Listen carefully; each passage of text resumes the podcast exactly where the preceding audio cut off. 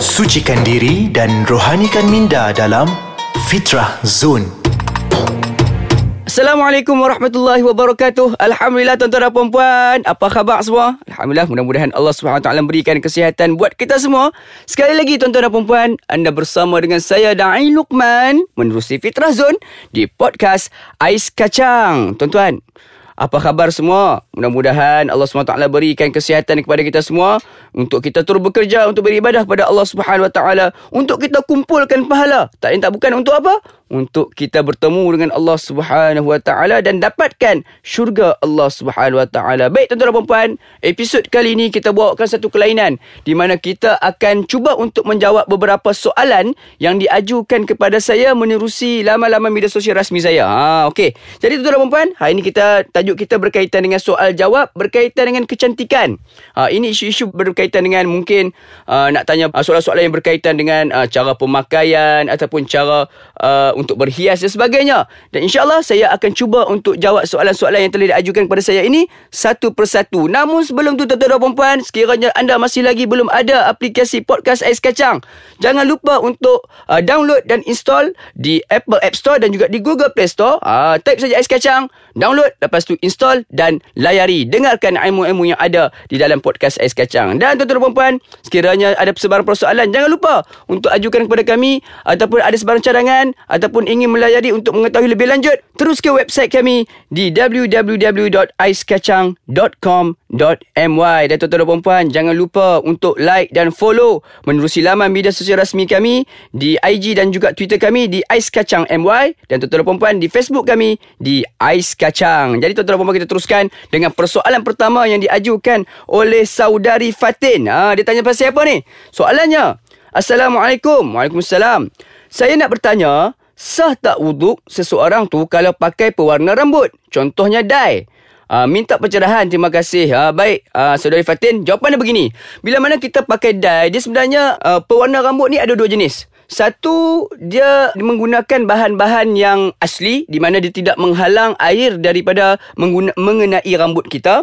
Dan yang keduanya, bahan yang menggunakan kimikal. Di mana kimikal ni sekiranya kita pakai akan menyebabkan air untuk kita ambil uduk ni terhalang daripada terkena rambut kita. Jadi dalam situasi ni, uh, Saudari Fatin, yang pertama sekali sekiranya uh, memakai benda-benda yang berasaskan uh, neutral ataupun daripada contohnya daripada produk-produk inai so pada saat itu sah bahkan mendapat pahala sunnah. Ha, sebab apa? Sebab Nabi juga kadang-kadang memakai inai. Okey.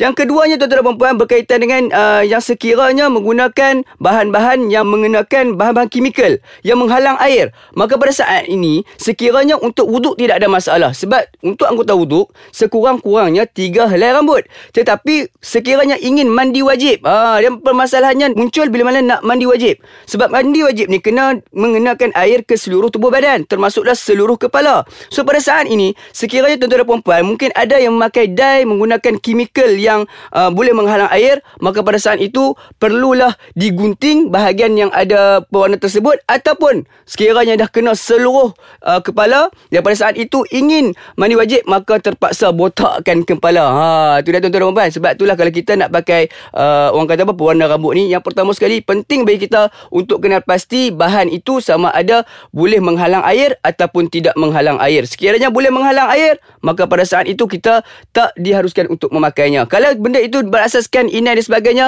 pada saat itu kita disunatkan untuk pakai dan kita boleh pakai bahkan suci untuk kita memakainya. Baik tuan-tuan dan puan-puan, itu bagi soalan yang pertama. Ada lagi beberapa persoalan yang kita akan jawab, tapi kita nak berhenti berehat sebentar. InsyaAllah bertemu semula dengan saya Da'i Luqman sebentar saja lagi menerusi Fitrah Zone di podcast Ais Kacang. Alhamdulillah tuan-tuan dan puan-puan, kembali semula bertemu dengan saya Da'i Luqman dalam rancangan uh, Fitrah Zone menerusi podcast Ais Kacang. Jadi tuan-tuan puan-puan, pada hari ini kita membincangkan beberapa persoalan berkaitan dengan kecantikan diri, berkaitan dengan perhiasan diri. Uh, dan jadi sebelum kita berhenti berehat tadi, telah pun kita jawab bab berkaitan dengan satu persoalan daripada saudari Fatin berkaitan dengan uh, pemakaian uh, dye rambut. Dan insyaAllah mudah-mudahan jawapan diberikan itu memberi manfaat, memberikan pencerahan kepada sesiapa yang selama ini tercari-cari jawapannya. InsyaAllah. Jadi kita teruskan lagi dengan soalan seterusnya daripada saudari uh, Syuhada. Ah, dia bertanya, "Assalamualaikum Ustaz." Waalaikumsalam. Ada seorang kaum Hawa tanya kepada saya. Ah, okey. Katakan seorang ni dia nak ubah bentuk fizikal dia seperti mengecilkan bibir. Orang boleh nak kecilkan bibir, tapi dia tak buat pembedahan plastik. Yang semua tu tapi dia guna cara tradisional. Contohnya guna kunyit lah, apalah. Sebagai contoh, saya pun tak tahu guna apa. Adakah dibenarkan Ustaz? Ah, okey. Ah, dia pun sendiri tak tahu pakai benda apa kan. Ah, tapi kata dekat situ dia punya keywords dia tu menggunakan kaedah tradisional tak menggunakan kaedah pembedahan plastik. Baik, terima kasih kepada saudari yang bertanya, saudari syuhada kita. Soalan ini cukup baik sebab kadang-kadang pada hari ini masyarakat kita ialah bila mana dah nak berkahwin ni, sebelum mana nak berkahwin tu ya Allah nak nampak dah slim sebab nak pakai apa? Sebab nak pakai gaun pengantin. Kadang-kadang ni yang mana mungkin ada muka tu bibir dia tu tertebal sikit katakan. Dia nak kecilkan bibir dia tu sikit ah biar nampak orang kata apa munggil bibir dia tu. Ha mungkin ada jenis-jenis begitu. Tetapi yang pertama sekali harus kita faham dan harus kita letakkan dalam minda kita pembedahan plastik adalah haram hukumnya untuk kita lakukan sama sekali. Ha, ini jumhur ulama, uh, ijma' ulama mengatakan memang tak dibolehkan untuk melakukan pembedahan plastik sekiranya seseorang itu sengaja. Ha, saja saja nak ubah ciptaan Allah. Dah muka dia tu dah cantik dah. Tak ada apa-apa cacat celah pun. Sajalah nak pergi pakai botox nak bagi up sikit dia punya pipi pula. Ada pula orang ni kening dah cantik dah. Ya Allah. Kan kening dah cantik dah. Cuma mungkin ada nampak bulu-bulu halus yang menyebabkan nampak macam tersambung kening dia tu. Dia pergi buat pula pembedahan laser nak buang terus dia punya tu. Itu tak dibenarkan dalam Islam. Tetapi sekiranya pembedahan plastik dilakukan asbab kemudaratan ataupun untuk menutup aib uh, seseorang itu, maka pada saat itu para ulama mengatakan diharuskan. Contohnya macam mana? Contohnya seseorang yang terkena ataupun mangsa kemalangan jalan raya. Tiba-tiba muka dia ataupun tempurung kepala dia ni hilang sebelah. Ah, ni contoh ya. Tempurung kepala dia ni hilang sebelah. Maka pada saat itu dibolehkan, diharuskan untuk orang tersebut melakukan pembedahan plastik. Mungkin pula ada orang yang bila mana dia disebabkan oleh tersimbah asid. Ah, ni kadang-kadang ni ada masalah putus cinta ni. Yang si kekasih tu tak puas hati dia pergi simbah pula uh, cuka asid dekat muka X dia ni. Ah, menyebabkan habis dia punya muka tu jadi cacat. Maka pada saat ini para ulama mengatakan diharuskan untuk orang seperti ini melakukan uh, pembedahan plastik plastik. Dan tak kisahlah dia nak buat macam mana pemilihan plastik sekalipun nak tukar muka jadi macam muka artis Syahrukh ke sebagainya pun tak ada masalah. Sebab itu ada kemudaratan pada saat itu. Dan persoalannya ah, kita berbalik pada persoalan. Persoalannya berkaitan dengan menggunakan kaedah tradisional. Maka dalam keadaan kaedah tradisional tidak membabitkan sebarang pembedahan maka pada saat itu dibolehkan dan diharuskan. Tidak ada masalah. Dia contoh ada macam mana ya? Uh, saudari syuhada uh, lebih kurang macam kita daripada badan yang gempal nak kuruskan diet. Ha, itu kaedah uh, semula jadi. Ataupun kita makan suplemen. Ataupun kita makan produk-produk herba untuk kita kuruskan badan. Maka para ulama' mengatakan itu disandarkan ataupun kita boleh kaitkan dengan cara kita nak menguruskan badan. Maka pada saat itu tidak ada masalah nak makan kunyit ke, nak makan serai ke, nak makan bawang ke. Yang penting jangan jadi makcik pakcik bawang. Ha, Okey, jadi tuan-tuan dan puan kita teruskan lagi dengan soalan seterusnya. Mungkin soalan terakhir untuk episod kali ini iaitu berkaitan dengan Assalamualaikum Bang Cak. Ah ni nama pepilih saya ni Bang Cak. Betul ke perempuan tak leh wangi-wangian langsung sampai deodoran pun tak leh pakai sampai bau tengik time meeting? Ke berpada-pada je dalam berwangi-wangian. Oh, yang ni teruk sangat ni. Tak boleh pakai deodoran. Ha, bau tengik tu tak lagi habis pengsan pula satu satu hall meeting tu pula. Jadi persoalan begini.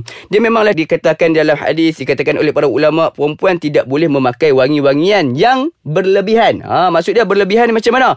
Contoh dia dia berselisih dengan seorang lelaki yang bukan mahram pada saat tu menyebabkan yang lelaki tadi tu terangsang. Uh, terangsang ataupun dia menyebabkan kawan tu tergoda lelaki ni tergoda. Maka pada saat itu tidak dibenarkan. Itu uh, bukti sebagai dia mengatakan bahawa dia memakai satu minyak wangi yang cukup kuat bau dia tetapi dalam keadaan macam deodoran ataupun minyak atar ataupun minyak wangi yang tidak begitu menarik perhatian orang untuk baunya, maka pada saat itu diharuskan. Sebab Islam ni tuan-tuan dan puan adalah agama yang berlandaskan konsep wasatiyah ataupun bersederhana. Nak kurang jangan kurang sangat, nak lebih pun jangan lebih-lebih saat. Kita perlu bersederhana. Mudah-mudahan menjawab persoalan yang diajukan. Jadi tuan-tuan dan puan, insya-Allah kita bertemu lagi dalam episod yang akan datang. Mudah-mudahan dengan perkongsian pada kali ini dengan uh, penjawapan soalan-soalan pada hari ini memberikan ataupun mengeluarkan kita daripada kekeliruan kita selama ini. InsyaAllah. Jadi insyaAllah bertemu lagi dengan saya dan Lukman dalam episod yang akan datang. Menusi Fitrazon di podcast Ais Kacang.